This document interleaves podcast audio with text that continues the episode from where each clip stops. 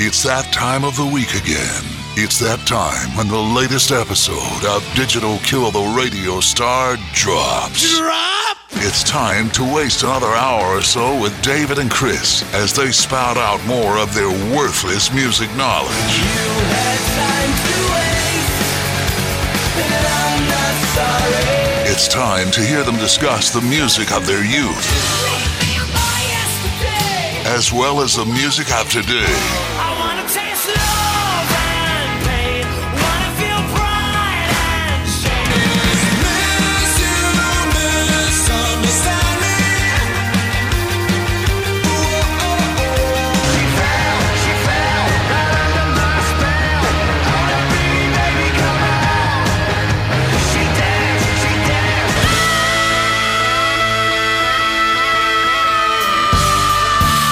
So kick back, relax, and have some fun with David and Chris. Digital Kill the Radio Star starts right now. All right, everybody, welcome back to the Digital Kill the Radio Star podcast. I am David, as always, and it's been a while since I've talked to my buddy Chris. I have Chris on the other line. Chris, how are you doing? I'm good, man. How long's this, how long's it been? Man, I, it's been like five or six weeks since uh, since you and I have done one. I did one uh, with the gentleman from uh, 308 Ghost Train a couple of weeks ago, and uh, just been busy. I know you've been busy, and uh, we don't like to throw out podcasts just for the sake of throwing out podcasts. And so until we have something, we we don't put anything out, and it's just kind of kind of what has happened the last couple of weeks. But uh, it's good to hear from you. Yeah, man. Yeah, back in the saddle. Um, so um, usually when you and I talk, you have uh, a ton of new music to talk about, and uh, usually you educate our audience on somebody they probably haven't heard of. But uh, this week you have uh, two things to talk about that uh, I'm pretty sure most people that listen to this podcast are at least aware of these two individuals. Yeah, and, and, you know, before I even go, I just something just came up with me, came came to mind too, because this isn't an album; it's not out yet. But you know, there was this is one that you can actually speak on. You can't the other two I'm going to name, but uh, Brian Fallon released a third single, and every single has been uh, pretty close to a ten, and that's my honest opinion. Pretty close to a ten every song. Um, I think that first one was it's the first song he released is up there was one of the best songs that I've ever heard recorded by him. Solo, Gaslight, whatever. And then the other two are just great. So I, I mean that that is I'm so looking forward to that album. But Based on the um, the singles that we've heard, he seems to be in a good headspace. yeah, and it, it's uh and just it, I think that one that that song 21 Days just uh, if people aren't familiar with him, it just really just proves what a gifted songwriter he is, what a gifted lyricist. You know, it's this gut wrenching sounding ballad, and it's about quitting s- smoking. I, I did mean, not, no- I did not know that. Yes, listen to now that I've told you that when we're done doing this, listen to the song, and you'll hear it. And he said we used to talk over coffee. If he talks about we used to talk over coffee in the morning. That's genius. Yeah, absolutely. That's what I'm saying. The guy is, he is, he is a genius. Uh, I that gets thrown around too much every time. I remember Howard Stern will say that about every single person. Oh, he's a genius. He's a genius. Like, dude, you're overusing that word. Brian Fallon is a music genius, gifted, gifted songwriter. He is. Um, and if the first three singles are any indication, it, it sounds like it's going to be a little more mellow of an album. Oh yeah, all three singles are mellow. Yeah, I mean, he may be saving up the the other stuff to to surprise us, but yeah, I've got that pre-ordered. I'm ready for it to come out. I think it comes out like March the 21st or something like that. Yeah, but you know, and I think too that he maybe he's wanting to go in that direction, which I think is cool because I've I've, I've always hated it when people do solo albums and they they sound just like the band. I mean, exactly like the band, and I think he's in going to be in a good place for if they put out a new Gaslight record because I I think that's going to happen. I don't know when, but I think it will happen. Um, so I think I think it's cool that he has two separate things going. I mean, completely different sounds. But All anyway, right, Chris, I can't help but bring up. Do you think Brian Fallon would ever do a solo album as a tribute to Gaslight Anthem? no, no, no, no, no. Do you know what I'm talking about? I do. Oh, I do. So I- you got, so yeah, I- you guys. I I was going to say, disco- you to tell you what it is. I discovered just kind of went down a rabbit hole on um, Spotify last night or this morning. Uh, me and Chris and our buddy Caton, who's been on here, and a couple other people are in this uh, group text, and it's usually just talking about you know hair metal or glam rock, whatever you want to call it. Bret Michaels put out an actual CD of Poison covers, and it's a tribute to Poison. Man, that's when you know creatively you're spent. Yeah, I mean, it just yeah, it- absolutely. It just yeah, that, that that that's that's pretty pathetic. I mean, can you imagine if Mick Jagger did a, a solo album and it was just all Rolling Stones covers? I mean, that would Anybody. actually might be pretty good, but Anybody though, it's stupid no matter who you are to do that, and uh, it just it just reeks of an ability an inability to write songs. You know, when we talk about you know somebody like like Brian Fallon that can just complete. Yeah, they're they're just great songwriters with an endless book. You know, just shows just shows the. Don't get me wrong. I grew growing up. I loved Poison, but it really does show the lack of. I don't know. It's a limited talent. Let's just say that. you got you Um, got to you got to stay in your wheelhouse. Yeah, it's it's it's limited. All right, so tell us about Greg Dulli and uh, Ozzy. Uh, but do you think those were? You think anybody's ever asked a question to another guest and goes, "Tell me about Greg Dulli and Ozzy"? No, not at all. Uh, I'll just start with Ozzy, just because I, I saw was I honestly didn't even know it was coming out, and I haven't really given his recent records any really much of a chance. And I thought, you know what, I'm going to listen to this. And I saw Riki Rachtman had talked about it was basically called it his, his masterpiece, which I was like, man, that sounds crazy. And it is, it kind of was a crazy comment. Uh, I, even after listening to it, I, I think that was that was a bit. I don't agree, but there is some decent stuff on it. You know, I, I don't hate it. I think the uh, what do you think about the guys? What 70, 71? Uh, and he still sounds the same. That's the cool thing. He he sounds the same. I guess. Um, I'll give him that. The I think what it's really lacking. I think the riffs are cool, but there's no real. I'm not going to say. Just no real Ozzy solo type record. Obviously, Ozzy not playing the, the solos, but I wish Zakk was on it. Well, you It- know, you know who wrote the album, don't you? no, Oh, you don't? Okay. So, drums is Chad Smith, I knew that. bass is Duff McKagan, I knew that. the guitar player is Andrew Watt. He was in a band with Jason Bonham and uh, Glenn Hughes a couple years ago. He's a young guy, and um, from what I heard, the reason Zakk's not even on it was they basically just came up with this idea in a matter of days, wrote it and put it out. Like didn't have time to get Zakk in. So uh, from my understanding, it's Ozzy, Duff, and Chad and Andrew wrote all the songs. I think primarily the the three musicians, and Ozzy helped some, from my understanding. Well, it was a mistake not getting a guitarist. I mean, just I'm just saying it, it was a mistake because that that it doesn't sound like an Ozzy record from that point of view. But opening cut straight to hell, I thought was good. Ordinary Ordinary Man has uh, Elton John in it. I think it's a really good song. Under the Graveyard is kind of a uh, it's got a Sabbathy type feel.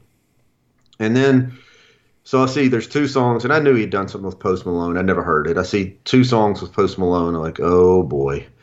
And the song "It's a Raid," uh, it's surprisingly, it's kind of cool. Um, this Post Malone, I don't know anything about him, but he's not rapping.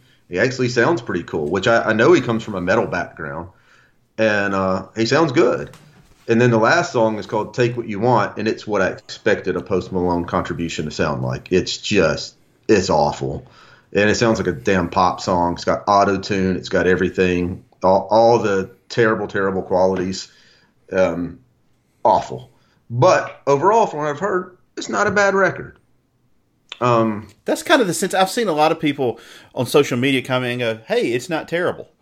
it's Um, not, and you got to think about too with with where he's at, and and it, it's it's like Ricky. I saw Riki Rachtman post as well on this on that same tweet, and that's what got me to listen to it. He said, you know, sadly, he he, uh he feels it's the it's the swan song, and I mean, Ozzy's defied the odds to be around this long, and now Parkinson's, and I'm, I'm sure this is probably it's probably the last record, and it's not a bad way to go out. I'll put it that way. I mean, people like to rag on that Post Malone, but I, I respect him. Like I was watching a video somebody put on social media today.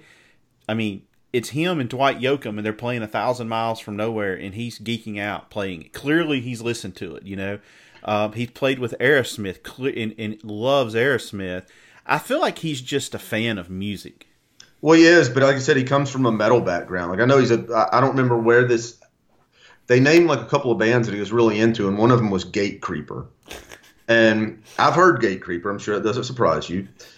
And it's death metal. I mean, it's just it, it's it's out there like extreme metal, and he's a big fan. And I've seen one like he. I mean, I've seen him geeking out with Phil Anselmo. I mean, he's he's a metal guy, but yeah, I don't like. It's weird how he the music he does. But anyway, um, so yeah, Greg Dulli record finally came out. It's called Random Desire, and it is absolutely excellent. It is, it's it exceeded what were very high expectations. Usually, you get high expectations and they can't be met. Well, he exceeded them. I love this record. It's um, I would say it's more like the Twilight, more like the Twilight Singers than it is the Afghan Whigs, um, but not necessarily like either one of them. It's just it- it's it goes into it's a good what I was talking about earlier. If you're going to do a solo record, make it sound different, and he did. And I also read an interview with him saying like the re- part of the reason why it was a solo record. He said that um, you know the only other original Afghan whig is is uh, John Curley, and he's in. Said he went back to college, and I think a couple other guys are working on projects. One of them, one of them plays in a. I want to say he's with the. The what's the Jack what's the Jack White band that you like? The Raconteurs. I think he may be the drummer in that band. Interesting.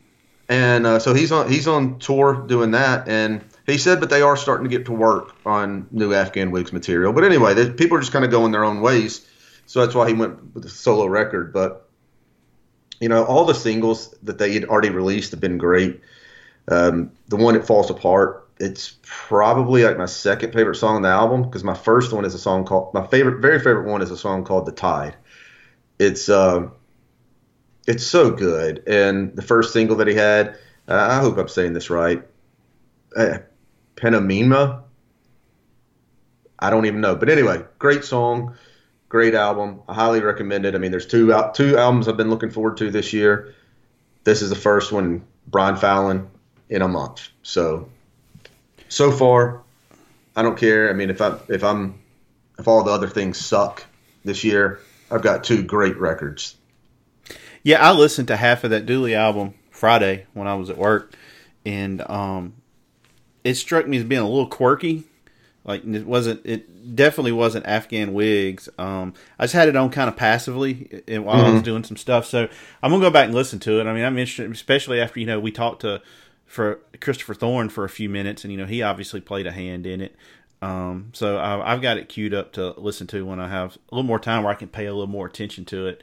Um, yeah, releases this year. The only one that's come out that I was really looking forward to was Drive By Truckers, their album The Unraveling. Um, and uh, I, I guess I'm a little disappointed with it. The the last album, American Band, I think is probably their best album they've ever done. And so um, this one, um, I, it's I mean I need to listen to it some more. It just doesn't do as much for me as the other one. But um, I'm looking forward to Fallon, and then I need to send you some some clips. Uh, Chris Robinson has a like an old school kind of country band called the Greenleaf Greenleaf Rustlers, and they're putting out a, a live album of nothing but covers. Um, some some I think you'll be familiar with, some of that older country that you like to listen to. So, got those to look forward to. Uh, but other than that, that drive by truck, it's not bad. It's just uh, doesn't hold up to American Band. So I want to address something with everybody before we get into our subject. Um, for the foreseeable future, we're probably going to hold off on playing any music during our episodes. In the last month, Spotify has removed a lot of music podcasts like ours, some bigger than us, some smaller than us, and some our size. And so um, they're doing this because Universal Music Group, I guess, has filed a copyright uh, um, suit against them. And uh, from what I understand, uh, that group owns 25% of all publishing. And so I'm not going to risk us getting taken off Spotify because I know a lot of you listen to us on Spotify, and then I don't want to do anything to mess things up for us. So until all of that gets straightened out and we have some, some for sure rules about, you know, what we can and cannot play and how to play it. I'm just going to hold off on it. Uh, it's kind of unfortunate that that's what has happened, but uh, I for sure don't want us removed off one of those platforms. So uh, we probably won't play anything here for the next month or so, and we'll just see how it all plays out. Well, you know, I, I think that's and I'm I understand that the record industry is it's um it, it's it's a it's a different time and it's it's not a it's not a lucrative business right now selling records and I know so I understand them wanting to try to do everything they can to make them make money and not get screwed out. I get it, and I usually will stick up for them, but this one just sounds odd just in, because I feel like it's promotion for artists in a lot of ways, and I don't. People aren't going to listen all the way through a podcast to hear one song when they can just go on YouTube and get it. Right. Yeah, I'm not even. I'm not even naming Spotify or Apple Music because people may not pay for those. They can go on YouTube and hear them. Right. That's what I don't understand. You know, Yeah. those are those are on there, and so you're going to listen to an hour. Do you think because you're going to listen to an hour podcast, you, you're going to li- listen through something like that to hear a song? Yeah, it's not like Oh. you're gonna. It's not like you're gonna record it like we used to off the radio when we were growing up. and Didn't have money, you know. I mean, you can, Yeah. you can clearly go listen to it for free.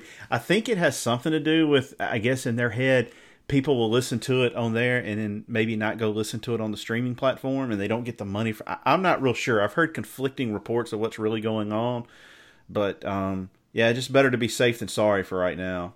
No, I hear you. I agree. So uh, hopefully that will get resolved and we'll get back because I, I really enjoy um, adding stuff to it. It makes it the editing process a little bit longer, but I, I think it, it really adds to the show. And so um, we'll, we'll get back to it where there's going to be ways around it and, and ways to do it correctly where we don't have to worry about them pulling us. So uh, just uh, hold tight, everybody, and we'll get back to it. So, Chris, this week we're going to do a second part of our series. I guess we call it albums we should know or something along those lines. You came up with this whole idea probably about a year or so ago, and I thought it was genius. I loved it. And uh, the first round, I had a lot of fun uh, doing, and uh, I've enjoyed this one as well. And it's something we'll probably do maybe every six months or so because uh, there's probably no end to uh, what we could select. But basically, we're going to talk about albums from artists that are very influential that music most music fans at least know of or have heard of. And for us it's going to be albums that we're not familiar with. And so um, kind of a fresh set of ears and we'll just talk about each one for a little bit. But I, um, I always enjoy doing this and i know you and i have like we've texted back and forth over the months and i mean we've got a whole list of ones we could do but i think we had a pretty eclectic mix that both of us picked this time I agree, and you know we could do this easily. I mean, I could easily we could say take we could get off the phone or, or finish this up and then say, hey, text me another list in ten minutes, and you could we could do it easily Yeah. as far as stuff to listen to and and so it's an easy one to do. And I know when we did it, we liked it so much, and we said we'd do more of them, and and I had people tell me how much they liked it. So probably something we ought to even think about doing more than every six months because sometimes we can't think of a reason to come on, and this is always a reason to do it. Yeah. and and it's and two when you talk about influential and, and well known, keep in mind that some of them too though are they may not be known by everyone, but of the people that listen to the genre that they come from, they're certainly known. Yeah, well, we, we think- have we have some real heavy hitters on here too, though. Yeah. All right, you, you tell me how you want to do this. I tell you what, We- we- I, I think you went first last time. I'll go first this time. okay. Um, so my first album is an album I'm sure everybody has heard of. It's by the most famous band of all time. It's Rubber Soul by the Beatles. Now, one of the things that used to really draw me to Chris was years and years ago. He had a he and I had a conversation, and both of us just didn't get the Beatles. Uh, respect what they did. Uh, there's no doubt that they were the trailblazers for pretty much everything that we hear on the radio now. I don't disagree with that. I don't argue with that at all. I just never got why people thought they were so good. And Chris, for the most part, agreed with me, but he had he saw the light, and uh, a couple years later, and he's changed his tune on tune on that. But Rubber Soul is one of the most famous albums of all time. It came in at number five on Rolling Stone's top 500 list, and so I never have just really sat down and uh, and listen to it uh, probably the way that I should. Uh, Drive My Car is a famous song on there. Um, you don't really hear a lot of the other ones on the Norwegian Norwegian Wood, maybe, um, but uh, it's it's just so highly regarded, and so I listened to it a few times, and I still have the same thought that I had before. Now I'll admit there's some later Beatles stuff that I like. I like some of the stuff on the White Album. I like some of the stuff on Abbey Road, but for the most part, this is I guess a time period of the Beatles that uh, just doesn't do anything for me. And I guess maybe I have a different point of view because you and I weren't alive, obviously, when this was made. My dad like talks about he he can tell you he was on a set of stairs in between floors at his college dorm when he heard the Beatles the first time. Like that's how big of a deal it was. And so if you don't have anybody else putting this music out, it's kind of like um, the, all right, the band UFO. A lot of people that you and I like that are musicians love UFO, right? We listen to it and it just sounds like any kind of 70s rock that, that, that you hear on the radio. But they were kind of groundbreaking at the time because people hadn't heard a lot of that stuff. The same way I think with the Beatles. But um, I mean, it's not terrible. I just I just don't get it. And to me, sometimes the songs sound kind of, kind of silly. Now I've done some research and looked at some of the subject matter on them, and sure, there's some serious songs on here, uh, but I just don't get what all the fuss is about about this album. I'm like, clearly, I'm in the 0.0101 percent that think that. Um, my favorite song on the album was Nowhere Man. Uh, I did like the Ringo Starr song "What Goes On." I thought that was a good song. I, I, I happen to like a lot of the Ringo stuff. I know people kind of poo poo on him as a singer, but uh, usually it has a country tinge to it. He's real big into that Bakersfield sound and all that stuff. So uh, tell me where I'm wrong, Chris. Well, a lot of times Ringo would just do what the Beatles, the other guys told him to do. Yeah. but but uh, no, I mean I like Octopus's Garden a whole lot. Um, off at Abbey Road, that that's a great Ringo song. But um, I'm not going to ever say you're wrong because it took. I went most of my life of not getting the Beatles, and as I've told you before, I've told many people. I, at the t- I would have told people at the time when I didn't care for them that man, I wish I got it because there's a lot of stuff out there. Like if somebody tells me, we just talked about Post Malone. If somebody tells me they love Post Malone, I don't like it, and I don't want to like it. You know, uh, but the Beatles, it's like I really felt like I was missing something. Right. I kind of feel like I'm not a member of the club. Yeah, it's like okay, I feel like I'm into music too. I feel like I got pretty good taste. Why am I so off on this one? And um, it was the when the around the time when those remasters came out, I uh, I think I bought I think I bought Revolver and Abbey Road on the same day, and and I just kind of eased into it. Nick, before long, I was starting to really like them, starting to enjoy them, and I was getting all of them. Rubber Soul, you're right. It is one of the top ones. I like it's often it's Rubber Soul. It's um Revolver. it's it's Revolver, and, and it's uh, Sergeant Pepper's. Those are kind of the big ones. And with this one, I uh, I don't like it as much as I do the the, the records that came after it. I, I do like it though, and you know I think I think um, I, I just don't like it as much as most Beatles fans do, but I do like it. I think it's a good album. Uh, Norwegian Wood, I think, was just very creative, and the you know first time that a, uh, it was the first time that a sitar had been used in at least in rock, uh, at least I, maybe even period on any kind of pop or what in radio in in the country. So that was influential. You know, I, I've heard that that Dylan was very influ- or um, Lennon was very influenced by Dylan from a lyrical standpoint, and that kind of came out in this song. And then I I love the song Nowhere Man, and I'm looking through you. In my life is just fantastic. It's one of maybe my favorite on there. Uh, It's about you know about Lennon's youth and his life before fame. Uh, but I'll tell you one that people there's a really popular one that people love that I don't get, and that's Michelle. Yeah. Not a huge fan of that, but but yeah, overall I do like the album. All right. So the second album was uh, "There's a Riot Going On" by Sly and the Family Stone.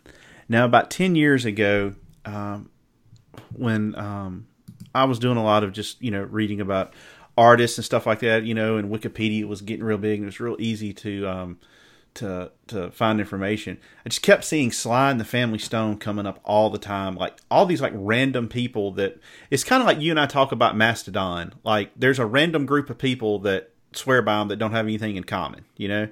And uh, started seeing all that and started. So I said, I'm going to listen to some Sly. And uh, you know, sure enough, there were songs that, that I'd heard of, didn't know who that was, and uh, I, I really like a lot of a lot of Sly and the Family Stones early stuff. But um, there's two albums of theirs that just really get um, uh, well, three stand fresh and uh, there's a riot going on but a lot of people really point to there's a riot going on as one of the most influential albums of that time. And so i had never really listened to it and wasn't all that familiar with the songs on it. And so i wanted to give it a try for um, uh, for those reasons. But um, it debuted at number one on the pop and soul charts. Uh, the album was a lot darker than the previous releases uh, it was ranked 99 on Rolling Stone's top 500 albums of all time, and one publication had it as the fourth best album of the 70s. It's been covered and reworked by various artists, as such as the Beastie Boys and Iggy Pop, and uh, Billy Preston, who uh, I'm sure everybody knows was the only other person ever credited on a Beatles song, plays keyboards on it. And uh, it was kind of groundbreaking from the sense that you know they did a lot of drum loops and beats that was used thoroughly through it, and so. Uh, a lot of people point to that as its influence, but uh, for the most part, I don't like it. I, I don't. I think Stand is a much better album. Excuse me, which came before that, and then um, a lot. You know, a lot of it's really heavy drug influenced, and he was. I think he'd gotten involved with like the Black Panthers at the time, and they were urging him to be more political in his music, and so uh, that came into play. But uh, the song "Brave" and "Strong" and "Family Affair" uh, those are my favorites on the album. But I, I was really disappointed in this because of all the hype around it, and so many people just talk about Sly and the Family Stone. But uh, from my listening years, the earlier stuff that was a little more upbeat and a little happier uh, is where to go with this. But he he is clearly like a, a musical savant. Um, if you listen to people talk about how talented he is, but uh, it, it was a big disappointment for me. Well, this was not for me. Um, don't have a lot to say on it. I can say that I appreciate and respect the talent. You know, I, I was very unfamiliar. I just knew the name. I did read that he, you know, he played most of the instruments on the album. And you mentioned the Beastie Boys. I immediately recognized Brave and Strong. That they, I mean, it's a very small snippet, but they do on the Beastie Boys three minute rule off of Paul's Boutique. They do sample that. So uh, I immediately knew that. But it just, I'm not going to have a lot of. There's not a lot for me to say because it's not like I listen to the songs like, oh, well, I really like this one. I, I just didn't like the record. Yeah, it's it's it's. I think it's weak. I think the reason that people point to it so much is because it did get so political, and that was you know in like '71 when all you had a lot of stuff going on, and he you know incorporated drum loops and, and beats and stuff like that that I don't think anybody ever really used before. But the the album before it is just uh, it's a great album. I mean, it's it's fun to listen to. You've heard a lot of the songs on that. You may not know you've heard them, but you have. But uh, yeah, this one was a this was a massive disappointment for me. All right. So the third album is this is one really out of left field, but I've always wanted to listen to this because you hear how many albums it sold and you hear so many people like Slash and other people talk about growing up listening to it. And that is the album Tapestry by Carole King. Carole King, you say? Yes, Carole King. Um, the album sold 25 million copies. You can't you can't overlook that. It was number one for 15 weeks, and it was the longest number one for a female until Whitney Houston's "The Bodyguard." All songs written by Carole King except "You Make Me Feel Like a Natural Woman." Uh, this had some real heavy hitters on it. Actually, but even that one I've read, she did. She she had a co-write on that. Yeah, yeah, but she just wasn't solely her. Co-wrote. Uh, this one has some heavy hitters on it. Like I feel the Earth move. That's a staple of '70s radio. It's too late. Um, you know, um, it is is a one that you always hear. Um, You've got a friend. I think um, James Taylor made that one a big deal, and I think they dated for a while. But to me, this is kind of like an ultimate singer songwriter piano style album. And uh, she definitely has a lot of talent and uh, has a. I like her voice and uh, I like you know kind of the heavy piano that's that's on a lot of these songs. Um, you can see how this sold well. I'm sure this was well received in suburbia and amongst people that were a little bit older than maybe like that were listening to like the Grateful Dead and Led Zeppelin and stuff like that. But uh, I have a huge amount of respect for. her. She is definitely very talented, and uh, I, I understand why this one sold well. I mean, it's not something I'm going to pull out, but uh, you know, songs like "If I Feel the Earth Move" and "It's Too Late" and "You Got a Friend" come on the radio, I'm not going to change them. So uh, this one was fine. It's just not something I'm going to go back to, but uh, it's not bad at all. It's actually really good. Uh, you, you also mentioned that it was uh, number thirty. You forgot, failed to mention it was number thirty-six on Rolling Stone's greatest 500 albums. Wow. Yeah. So, what's the best way for me to say this? Okay, this is going to be from our last time we did it. This is going to be my Steely Dan Asia. This album sucks. I mean, it is dog shit. I mean, it just. I feel about her this album the way, and I feel about her the way you feel about Tom Waits. Like I love Tom Waits, but you're like, okay, great songwriter. He, I, I like it when other people cover his songs. Um, that "Will You Love Me Tomorrow," the the Shirelles version, that oldies, is number one hit for them. That's a good song. I like that song. "You Make Me Feel Like a Woman" by Aretha Franklin. That was a number eight song. That's a pretty good song. Um, her versions, uh, the I guess the "You Make Me Feel Like a Woman" by her. It, it's I shouldn't say it's terrible. It's not as good as Aretha, but that's I mean that's tough for anybody to do to make it with as good as Aretha with her, her pipes. Uh, Will you love me tomorrow? Um, what can I say? She butchered her own song. Um, I feel the earth move. I can't. You said you're not going to turn it. I can't turn it quick enough. so there you go. I still get people sending us messages or whatever about my take on Steely Dan. Uh, how much yeah, they I hate probably it. hate it. They Yeah. probably hate that take because they're a band that people just love. Well, speaking of a band a lot of people love, uh, my next one is one that uh, honestly I, I, I feel kind of embarrassed that um, I haven't really paid attention to. But Yeah, this was a good pick by you, by the way. I Um, wasn't familiar either. It was a good pick. I've already heard. I've always heard about it. So growing up, I always heard about King's X. Would see them in a lot of the uh, music magazines and stuff like that. And they were they were a trio, and Doug Pinnick was the lead singer. And you know, and at that time, you didn't have a lot of African American men, you know, fronting rock bands and, and metal bands. And uh, as uh, I got older and got into like podcasting.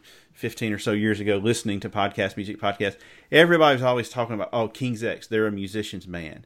I've heard so many podcasts talk about like if you go on the Monsters of Rock cruise and you want to meet all the members of the band, just go to the King's X show because they're front row. Uh, they say that about Tesla too. When Tesla plays, all the musicians come and, and listen to them. Um, the thing that makes them stand out a, a little bit is they came out at a time where you were either thrash, you know, like Metallica and Slayer and stuff like that, or you were glam, and they're not either. Um, any any one of those, but they were on Megaforce Elec- Records, which is the you know the label that broke Metallica. And I heard Johnny Z, the founder of it, on a podcast recently talking about they legitimately thought when they signed them they were going to blow up as big as Metallica and it just never happened. You can go look at the list of people that they've opened up for and toured with. It is a who's who of music, whether it's heavy metal or just rock or hard rock. They have opened for them, and uh, so I really wanted to to listen to them with you know some more educated ears. And Gretchen Goes to Nebraska is considered to be kind of their Exile on Main Street or their best album or whatever. So I listen to it, and uh, I don't hear it. I, I don't. I don't hear what other people are hearing. To me, a lot of the songs have kind of the same tempo. The backing vocals sound the same, and the tone, the the guitar tone, everything's kind. You know, um, is is the same. Uh, Now, Doug Penny, he has a great voice. It's a strong voice. I'm not going to argue with that.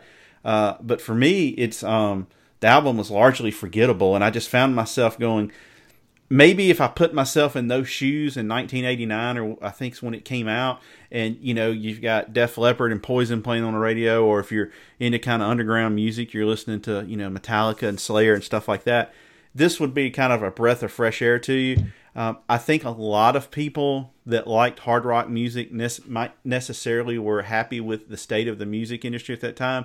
With bands like Poison and Bon Jovi, wanted something that kind of had that sound, but the lyrics are a little more serious. I could see gravitating toward them. Um, I'll be honest. If I'm if I was listening to this and it's like twelve or thirteen, I may have a different view of it. But to me, I don't see what all the fuss is about. Well, I knew that the, though, as far as my my knowledge of King's X, I remember when you talk about when you were growing up, if you had heard it.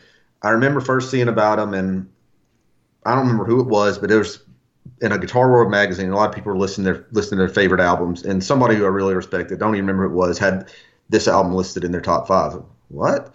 And I knew the King's this King's X song got kind of popular. Um, it's called "It's Love." Yeah, they plays on Hair Nation all the time. Yeah, and I didn't know much more of that. I did probably about 15 years ago, maybe uh, 10 to 15 years ago. I, I did see them. I, I went to see them at a show here in Memphis. Um, but just you know, because it was it was live music, and thought I'd go see them. So what I thought when I listened to first of all when I listened to it, I knew you te- you, you know you text me about it, and I was kind of in the same camp. Like, yeah, it's a bit of a letdown. Yeah, the second time I listened to it, I actually thought it was pretty. I mean, it was decent. I didn't. I certainly didn't hate it. Didn't love it, but I, I it's it's not. I don't get the the way people just love it in the way they do. But it's not a bad record. But the thing that really caught me, true story, when it hit me on the second go round, I was like, man, Extreme had to have been influenced by this band. So didn't get around to it until today. I Googled to try to find if Extreme was influenced by them. Well, this is what I did find.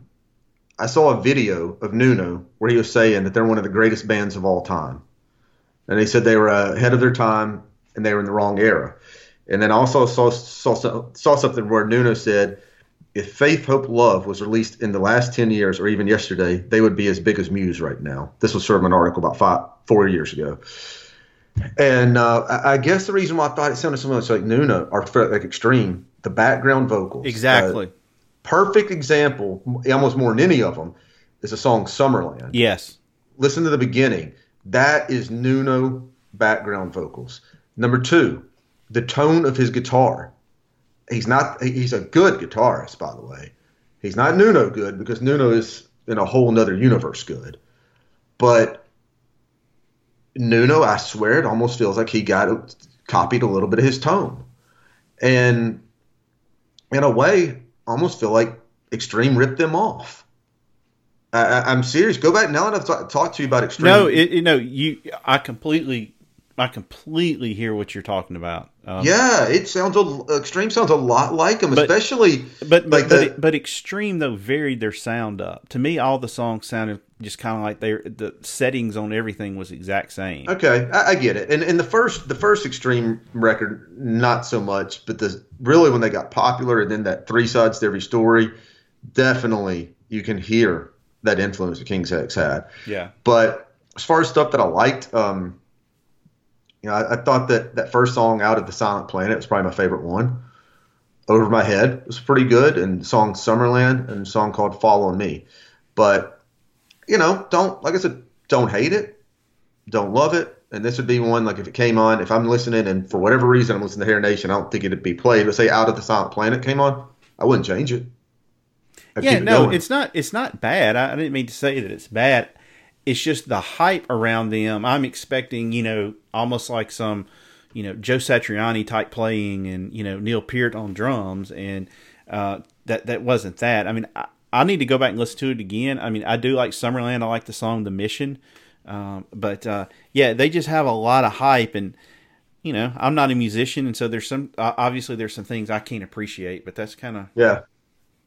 Okay. where I went with it. All right, so you had um, we, that was a fairly eclectic. See, we had funk and soul, singer songwriter, the Beatles, and uh, a little bit of hard rock. And yours kind of was as varied as mine was. So uh, Yeah. why don't you start rolling?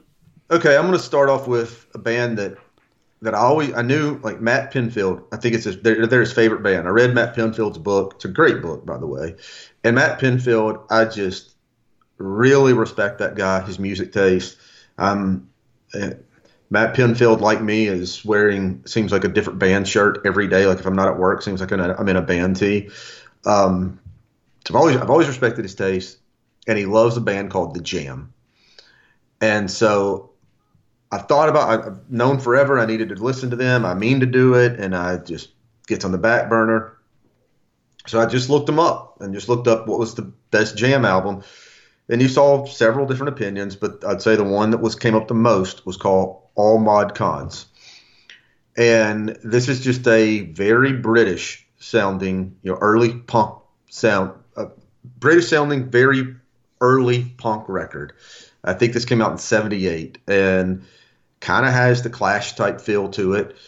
Um, this was one that I didn't blow me away. I certainly didn't hate it. I would listen to certain of the songs I really like. The, like the first, the song "To Be Someone." Didn't we have a nice time? That's a great I- song. I loved it. Um, song David Watts. I didn't know that was a Kinks song. They said it's a Kinks cover. That was a really good one.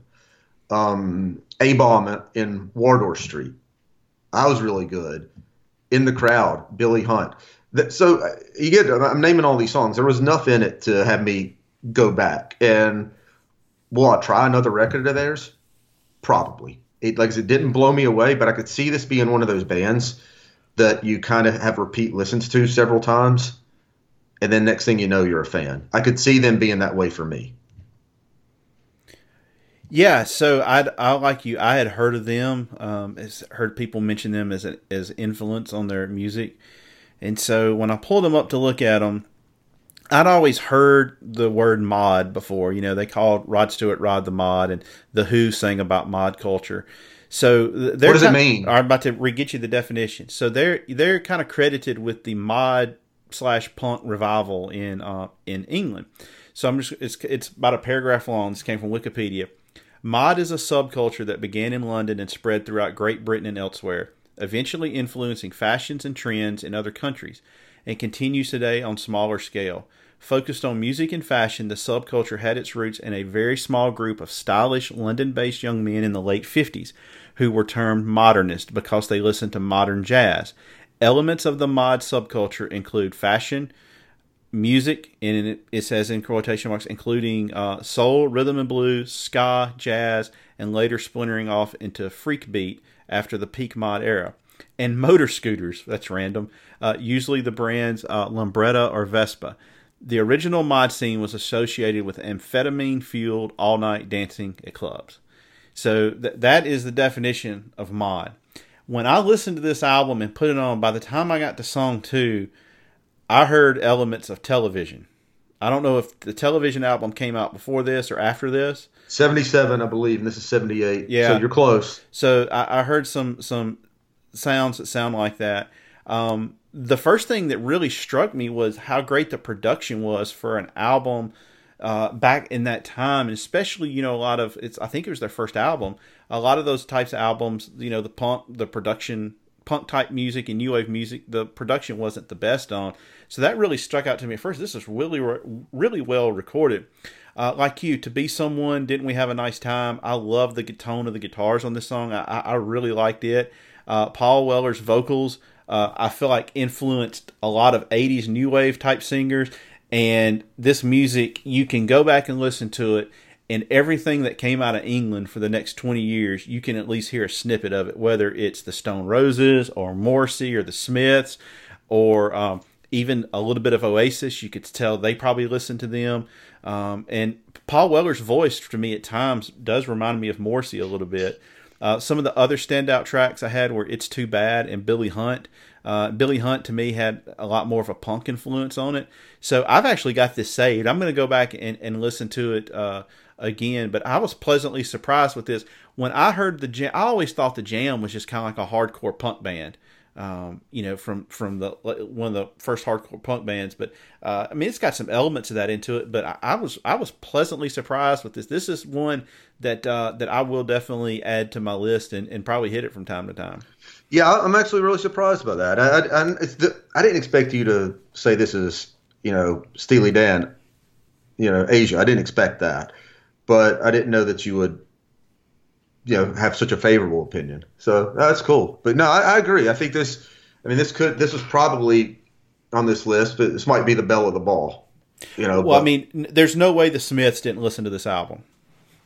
Yeah, You know, No, I think there's. I think, I think you're right. I think they were a very influential band, and you know, like I said, I take the. Uh, I'm getting ahead of myself, but take out the Beatles because I know that album. I love that album. This was probably. It's it's definitely upper echelon.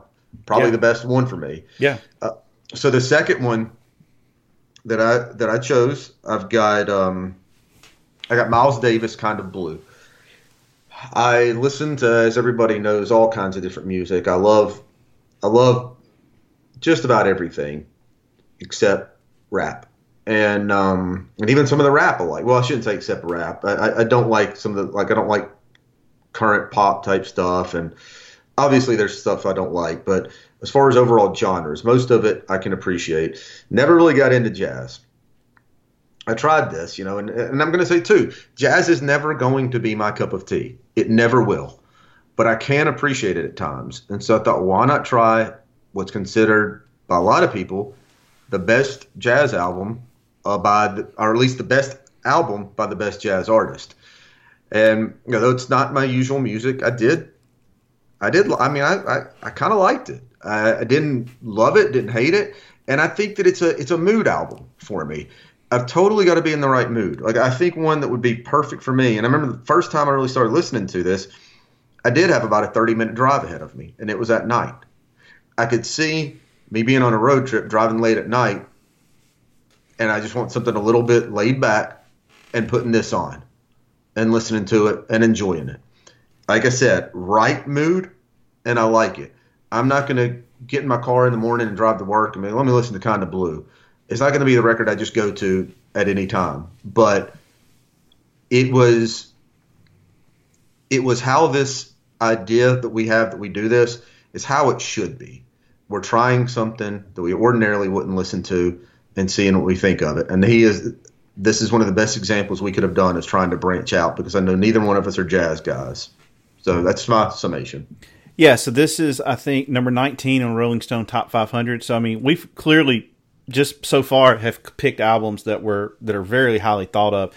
Yeah, this is kind of a game changer for blues. This is one of the most revered albums in that genre of all time. And uh, it was recorded in 1959, but man, it was recorded well. Like it sounded like it could have been recorded today. So, um, here's my take on jazz, and um, I don't have educated ears, but to me, so much of it just all sounds the same. Like I don't think I could put on Miles Davis and then put on somebody else and necessarily tell a difference. Um, those you know people that are really into jazz, they really talk about how intricate the music is, and so there's a lot of things that uh, you know, my uneducated musical ears just don't pick up on. That said, I don't hate jazz. Um, you know, I thought this album was actually really, really good. This is a good album if you're having somebody over, having a dinner party at your house, and you know, drinking a good bottle of wine, you can put on. Or I thought it's something you could put on, like if you're cleaning your house, um, to have on in the background. But th- I can't differentiate between you know any jazz albums for the most part. They all kind of sound the same to me. I actually own a Miles Davis album that I bought on Record Store Day uh, a couple of years ago that I, I listen to every now and then. But um, my favorite song on it was "Blue uh, Blue is Green," and I just thought that was is kind of a haunting song. I just really loved it. But um, this one was, you know, this is on up there with with some of the real heavy hitters of all time in, in its influence and how much people appreciate it. He did do an album in the early 70s that I've got saved on Spotify that I've listened to once. I need to go back and listen to. It has more of a funk and soul vibe to it, uh, which uh, it sounds kind of cool. But uh, yeah, I mean, they're obviously great musicians. I've always heard that the jazz musicians were the real druggies of the time. Um, but I just, uh, I can't pick up the difference between it and other things. I'm sure you know there's people that are listening, whatever, that are into jazz and can probably educate me better on that. But yeah, I mean, it it, it sounded great. I mean, it's, it sounded great. It's recorded well, and the music's fine. It's just I'm like you. I'm I could maybe put it on going to sleep at night or something like that, or if I'm cleaning the house. You're having some people over for a dinner party, but I mean, if I'm you know driving on the interstate, I'm not gonna. This isn't gonna be my choice to crank in the in the car. It's just yeah, it's. I think we're both the same way on this. Then it, it's not bad music, and it's it's actually good music. But and I agree with you too. I I'm not going to differentiate the a, a difference in sound, but you know if you put on a jazz aficionado, put on put on Slayer's Reign in Blood and put on Metallica Master Puppets. Do you think they're going to hear a difference? Yeah, it's just all, not. it's just all what you know. It'll be noise to them.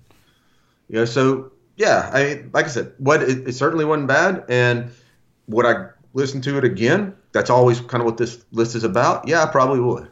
Again, I have to be in the right mood for it, but I think right mood strikes me. I would be cool with listening to this record. So my next one, this is one that is, yeah, a big time heavy hitter as far as in the world of being influential you know, for yeah, for country American artists, you know, those country artists that are kind of left of the dial. This is this is the Beatles, basically. That's Townes Van Zandt. I um like all these, I didn't know where to start, and this one came up several times, and it was an album called Live at the Old Quarter. So my the first thing is when I look at it in, in retrospect, but I wasn't going to change it because this is what I committed to. You know, this is we can't pick something and then change it. And I, I, David and I have never done that. We've never started and go, wait, this album really sucks. Get, let me do another one. No, you pick one and you go with it. I would have liked to, in hindsight, if I could do it over again, pick a good stu- uh, studio album because going with there's this album is so long. Yes. and if it had have been 10 cuts i think i would have liked it a lot more. If it was a studio record i think i would have liked it a lot more. It was just too long. You know, I, I liked a lot of the songs but like you were just talking about with somebody else uh, you're talking about king's x it was, it was repetitive. I felt it was kind of repetitive. And i think a different album i think i would have liked it and I'm, I'm being serious i really think i would have liked it this this wasn't something i just despised but just being too long, it just kind of kind of wore me out because it was very. It just it was it's too much of the same that, but there were some good songs on it. And of course, just about everybody knows Pancho and Lefty. If, if you don't know that, uh, you you probably know the the uh, the the Willie and, and Merle version. Which, by the way, cool story on that. Dave, we've talked about several times. And I know you haven't watched it, but the country documentary, Ken Burns Mm-hmm. um, Willie's telling a story. Well, it has both Willie and Merle separate. Willie's daughter, I, I can't remember why Merle was staying in his tour bus out. I think he was staying in his tour bus out, outside of Willie's house. I, I'm not sure about that. Maybe he was just coming off the road for Benny, whatever he was in there.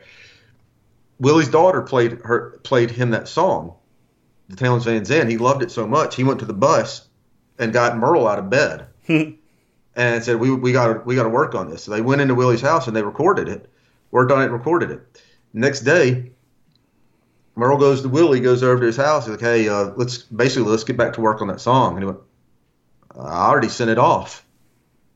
He'd already recorded it and sent off the version." I thought that was a cool story, but but I liked that song. Uh, I liked "If I Needed You." There were other ones I liked. It was just too long. And as far as how important he is. I, I was looking this up, and uh, and I was, I was looking him up, it says that you know artists that basically you know served as as inspiration or was an influence. Bob Dylan, Neil Young, Garth Brooks, Robert Plant, Guy Clark, Lyle Lovett, John Prine. Steve Pretty Earle big. named his son after him. Well, there you go. And then covered by Steve Earle, Frank Turner, Pat Green, Colter Wall, Bob Dylan. We already mentioned William Merle, Emmylou Harris, Norah Jones, Robert Earl Keen, Counting Crows, Jason Isbell, Natalie Maines. Um, yeah, people are into this dude. Like I said, I want it. So when we keep going back to what we, we we'll talk about this. We'll wrap up on this again, kind of go over it. But when I think when I listen to this again, I would listen to him again. I don't want to go to this album. I'd want to go to a studio album and try that. Yeah, he So- also he also he also uh, played Dead Flowers. Um, I'm seeing that. I, I remember hearing that on was it um, Big Lebowski that was on maybe or something like that. But anyway, um, I'm I'm working. I mean, I'm scared because you and I have been in agreement for the most part, except for Carole King Tapestry. It's worrying me. Um, I have a feeling we'll disagree on the last one, but go ahead. Um, you know, I was doing some research on him. He's he's considered one of the best finger pickers of all time. uh, I have in my notes. Todd Snider has listened to this album. Um, you know, uh, it, it- here's some Todd Snider. Uh, You absolutely hear Todd Snider. Yes. yeah. Uh, for for for instance, the song "Fraternity Blues." If you told me that was a Todd Snider song, I would have. Um, I'd been like, yeah. I, agree. I, I remember thinking. I swear to you, I remember thinking the same thing. All right, I got to go do something. Something's wrong with me. um, so it was recorded in 1973. It's considered like his best live work. Um, I have on here. I can for sure see how this influenced a lot of people. He's kind of an old school Western troubadour storyteller. Highlights for me are Pancho and Lefty, Fraternity Blues, To Live Is to Fly, and Cocaine Blues. Um, the the album is entirely too long. At least they need to chop at least ten or eleven songs off of it Agreed. Um, my issue with a lot of singer songwriter stuff is like if it's just a guy and a guitar, it's not that I don't like it. It's just after five or six songs, I've got to have something to break up the monotony, and that's with that's with anybody. I mean, um, I have trouble with some of the the the, the Black Crowes did a Chris Rich Robinson did a all acoustic tour, and it, me to me at some point like I just need something to break up some of the monotony. But uh, I can for sure hear you know Jay Farrar listening to this, Steve Earle listening to this, Ryan Adams listening to it. A lot of guys that went on to do a lot, and um, you know he had, have, have you read about the circumstances of his death? Well, I just knew that he was a big, and they talk about him. They spend a decent, they spend a surprisingly good amount on him on him on the country documentary, and he was, uh, yeah, he had a drug and alcohol problem. I know that, and before you even get to it, it it's kind of it's kind of crazy because he came from a very affluent family. I think where everybody was out accomplishing great things, and he just didn't choose that path, and he was. Yeah, he had major substance issues, and I know that was a contributor to his death. Yeah, and he died, you know, pretty pretty young. I think he was around Yeah, was like- forty or something. It was yeah, early fifties. and um, he, he so he was either in an accident or had a surgery or something. Anyway, he was injured, and he was just a massive alcoholic, and and they were trying to you know tell the doctors how bad of an alcoholic he was, and he wanted to go home, um, basically. Um, you know, against doctor's orders, and the doctor was so concerned about him getting out and combining alcohol with any pain medicine, he wouldn't give him any pain medicine and he went home and either died like that night or the next day. So um, um, I think he went into you know DTS and, and and died from it, and that's certainly a very dangerous situation. But yeah, if the album were shorter and it so many of the songs weren't structured kind of the same, and, and it maybe a little bit more than just him finger picking a guitar. Uh, I would have probably liked it more, but I understand why people are drawn to him, and definitely understand uh, the influence that that he had. And when I listen to this, I can hear so many of the people that you and I like. I can tell, yeah, they they've they spent some time with this guy. So it's probably not one I'll really go back to. It does make me want to pull up some of his studio stuff and listen to it. So uh, I won't go back to this one, but I'll definitely hit some of his studio work. Yeah, so we're spot on on that. Feel the exact same way. And we're going to differ on the last one. Yeah, we're, we're going big time extreme on this one. And look, I, I we haven't even named it yet. I'm going to tell you, it's not. It's more than anything, it's musicianship on this one. I um thought we needed to do some metal, but we didn't need to go with. I'm trying to think of somebody. Um, I didn't want to go give Dave Dave like I know I don't think David's a never really listened to Y and T, neither have I. So we didn't want to listen to something like that. No, I wanted to put David through hell. So um, I picked Death, and the album. Oh, you wait. The next time we do this, you're getting like a you're getting like a three hour uh, Grateful Dead live album. but, uh, but um, no, seriously, I, I was curious about Death because a lot of people that I, you know, a lot of a lot of in the metal world, let's just say, a lot of them love love Death, and this guy, um, I don't know if I've ever, I, I know I've heard his name pronounced before, but it's Chuck. Is it Schuldiner? I was confused on that as well. But anyway, he was one of the pioneers of death metal. There, a lot of times, death is considered the original, like founder of death metal. Um, so they are important to their genre. That's why at the beginning, this is one of the main reasons I said at the beginning, where David said that they're everybody's you know knows these bands. Well, a lot of people may not know death, but anybody that plays in metal likely does. And you know, I'm I'm not a death metal person. Um, David jokes with me about Cannibal Corpse. I'm not a fan of Cannibal Corpse. I just I, I was interested in trying something different. That's why I went to the live show when I saw them, and I think uh, Corpse Grinder just is such a unique character with the way he seems like the nicest guy ever. He seems like Santa Claus that sings about butchering people. Um, and honestly, I've heard the same thing about this guy. I've heard he was just a amazingly nice guy. And the thing about them that was a little bit different, I, I only listened to just this record. I, I listened to a little bit of the one that Richard Christy played on, and I think that was the last one they did. And they were going even more progressive. When they first came out, they were supposedly just straight ahead, like death metal. They started getting kind of more of a borderline progressive death metal. Uh, it was very, you at least got to say it's very technical death metal. And what I liked about it, first of all, I didn't, the vocals, they did, they were grating, but they were better than both, most death metal because he wasn't growling. I'll give you that. It was, the vocals were harsh, but he wasn't growling. And I just think growling's ridiculous. But, um, I thought the musicianship was just fantastic. I think he was man, he was a good guitarist. And what I thought about this, and I don't know if you thought about this, and I think you're going to agree with me on this. I said I, I actually noted this, put this comment here, so I'd remember. I said honestly, I think they could have been a great band had they had a singer who could sing because the music wasn't super chaotic. It could have allowed for actual singing. I don't think like an actual singer, somebody in the vein of like Chuck Billy of Testament or something like that that can actually sing, it wouldn't have been out of pay, out of place with this kind of music. Like a lot of some of that, you know, that um, death metal, or that grindcore, whatever. The music's so intense that you can't sing over that. I guess they have to growl. You could sing over this music, and I think it could have been great in that way. As it is, no, it's not really my cup of tea. But I did really appreciate it, and there was some stuff that I liked. The song "Without Judgment." I really liked the song. It wasn't one of those ones that it was just like, uh, I guess this is okay. I just thought the guitar work was so cool. Had amazing, just amazing riffs and leads. I thought that that Perennial Quest had a really cool intro. Song Symbolic and Crystal Mountain, they weren't bad. Like I said, it's not my cup of tea in the same way that Miles Davis isn't my cup of tea, but I appreciated it. All right, so I'm going to stun you. I can actually say something positive about it.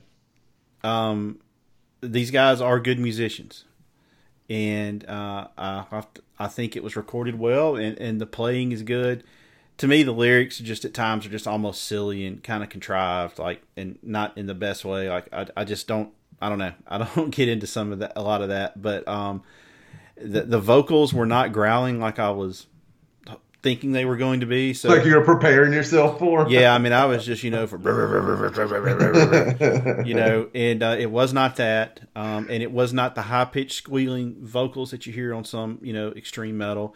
Um, it's just I mean I'm just you know it's just not my cup of tea. I know you're not and- into and- extreme metal. I get and, it. And I understand why people. I mean, I understand how this probably had this. You know, this band had a lot of. Obviously, it, there's an entire genre of music named after them. Uh, but they're good musicians. I cannot take that away from. 'em. Singing on it is just it's terrible, but the the playing on it is actually really really good. And uh, I did see where Richard Christy played on. Uh, uh, I think it was this album maybe. Um, or maybe No, the next was- one. The next one. No, it was, it was the next one, and it, it was actually that that spawned me to text you. I was reading something on on Twitter, and I knew that he played what album he played on, and I saw pictures. It was talking about like the best acoustic songs ever in metal, and it said "Death." Like what? And, I'm, and it was an instrumental, but still, it was it was really really good. By the way, you would have liked it. It was it was an instrumental, but anyway, it just got me thinking. It's time for another list. I need to do a death record. I need, Yeah. we need to do one of these these lists. Yeah, I mean, it, it was a it was a it was a great pick by you. This is kind of what we're trying to do is uh, expose ourselves to some other things, and uh, it's just not for me. But I mean, I, the, those guys can de- they're definitely good musicians. Guitar player is great. I can't pronounce his last name like Do you do you not do you not agree that if they had had a like a, a really like a talented vocalist that they, it would actually because some like I said uh, you take a you take a Cannibal Corpse you you can't put you can't throw regular singing on top of that you just can't. But I really believe like the music it would have fit in this music. I don't even think it would have to be a great. I think you could have gotten away with somebody like James Hetfield. Um, Well, okay, when I say great singer, that's kind of what I'm going for. Yeah. I, I'm not I'm not saying somebody with you know just amazing pipes. I'm just talking about Yeah. a somebody who's actually trying to like really sing. Yeah. I, I, I think I think they could have. I mean, given the talent that they got, and if you know if the lyrics were a little bit better and the vocals were better, there's no reason. I mean, there's I- legitimately no reason they couldn't reach like Megadeth status. I don't even know what the lyrics are. I mean, I couldn't even really understand it, but, but, um, but no, it, I thought it was, I thought it had some good, cool stuff, and he's actually thought of as, and he's been on lists as like some of the was one of the greatest guitarists in metal ever. You know, and I think he usually he's usually pretty high on that list, and that's another thing that's impressive.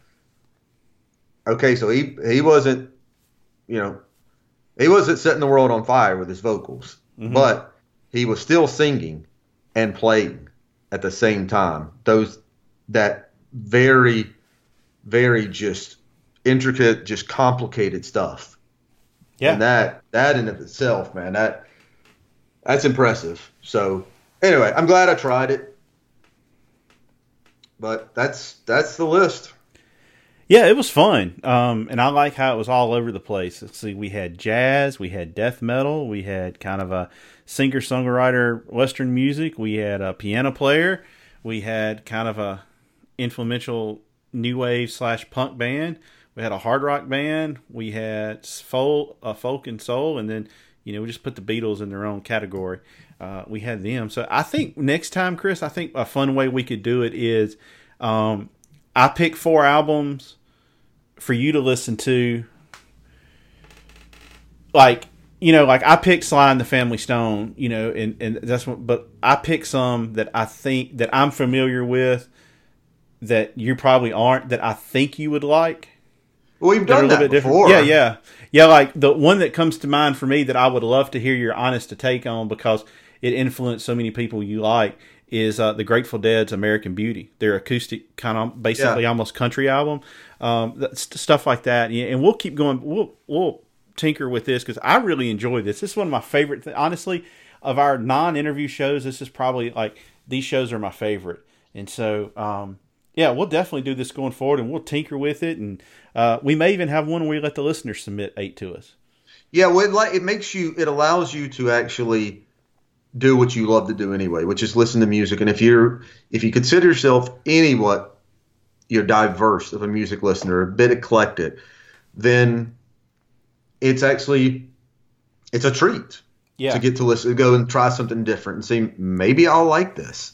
yeah, it's it's fun to do that. So yeah, we'll do it again, probably sooner rather than later, and uh, hopefully we won't have as big of a gap um, between um, episodes this time. I do apologize for that, but we just don't want to put something out for the sake of putting it out and it not be uh, up to par. We like to take take pride in what we do, and so uh, hopefully maybe we'll have an interview here soon. Uh, we have a we've got some invites out to a couple people. We'll see if people bite on it. If they don't, um, we'll still be back and uh, talking about music. And uh, follow us on Twitter at Digital Killed and uh, Instagram Digital Kill the Radio Star, and we have a Facebook page. And leave us a review on Apple Podcasts. We would really like that. We'd appreciate that. Chris, you got anything else? No, that's it. All right, everybody. Thank you so much for listening, and we'll be back with you sooner rather than later. Thank you.